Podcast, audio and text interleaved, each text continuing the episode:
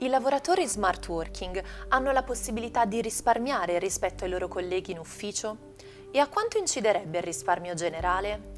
Ce lo svela una ricerca del Codacons che afferma quanto il caro bollette e il caro carburante siano diventati fattori determinanti per la scelta da parte delle imprese italiane per optare per il lavoro a distanza. L'Associazione dei consumatori dichiara che ogni singolo lavoratore in smart working risparmierebbe all'anno tra i 2.800 e i 5.000 euro. Ma il risparmio deriverebbe anche dal punto di vista del tempo. Ben 7 giorni guadagnati all'anno dal miglior tempo speso per spostarsi tra la casa e il lavoro. Inoltre ci sarebbe un taglio delle spese vive del 30% da parte delle aziende. Lavorare da casa quindi conviene sia ai dipendenti che alle imprese.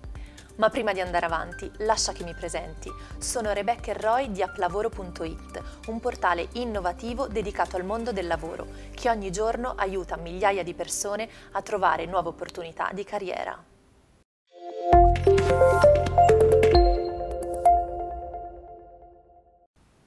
La pandemia e i numerosi lockdown hanno costretto le aziende ad adattarsi alla modalità agile, sviluppando nuovi sistemi di business per andare avanti nonostante le varie difficoltà.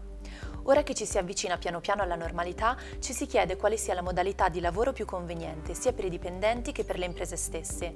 Lavorare da casa quindi consente un risparmio economico?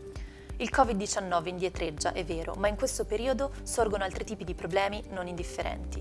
L'aumento dei prezzi delle bollette e della benzina in tutta Italia.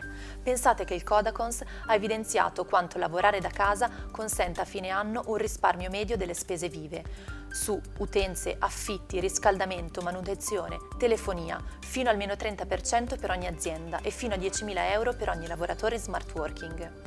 Il risparmio del lavoratore invece varia molto in base a diversi fattori, se ci si sposta in auto o con i mezzi pubblici e quale sia la distanza percorsa tra la casa e l'ufficio. Sono da valutare poi le spese minore relative ai consumi alimentari, come pranzi fuori casa, colazioni e pause caffè. Il risparmio dei lavoratori smart working non è da considerarsi solo in termini economici, ma anche dal punto di vista del tempo. Sempre secondo il Codacons, ogni giorno un cittadino risparmia mediamente 74 minuti per spostarsi dalla sua abitazione all'ufficio, e questo è l'equivalente di ben 7 giorni all'anno. Ma c'è anche una riduzione di emissioni per circa 1,8 milioni di tonnellate di CO2 all'anno, favorita dai minori spostamenti effettuati. Ci sono comunque delle criticità. È vero che uno studio di Selectra ha riscontrato che la modalità agile piace al 55% dei lavoratori, ma è altrettanto vero che il 60% accusi il duro colpo dell'aumento dei costi delle utenze domestiche. A questo punto, la soluzione migliore sarebbe un sistema ibrido tra il lavoro in sede e il lavoro da casa, con maggiore flessibilità anche attraverso i turni con i colleghi. Si spera che il percorso fatto finora non vada perso e che si rifletta sempre più attentamente sulle esigenze sia professionali che personali dei lavoratori, per godere di maggiore serenità e produttività sotto tutti i punti di vista.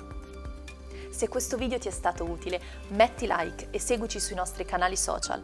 Ci vediamo nel prossimo video per altri utili suggerimenti e news dal mondo del lavoro. A presto!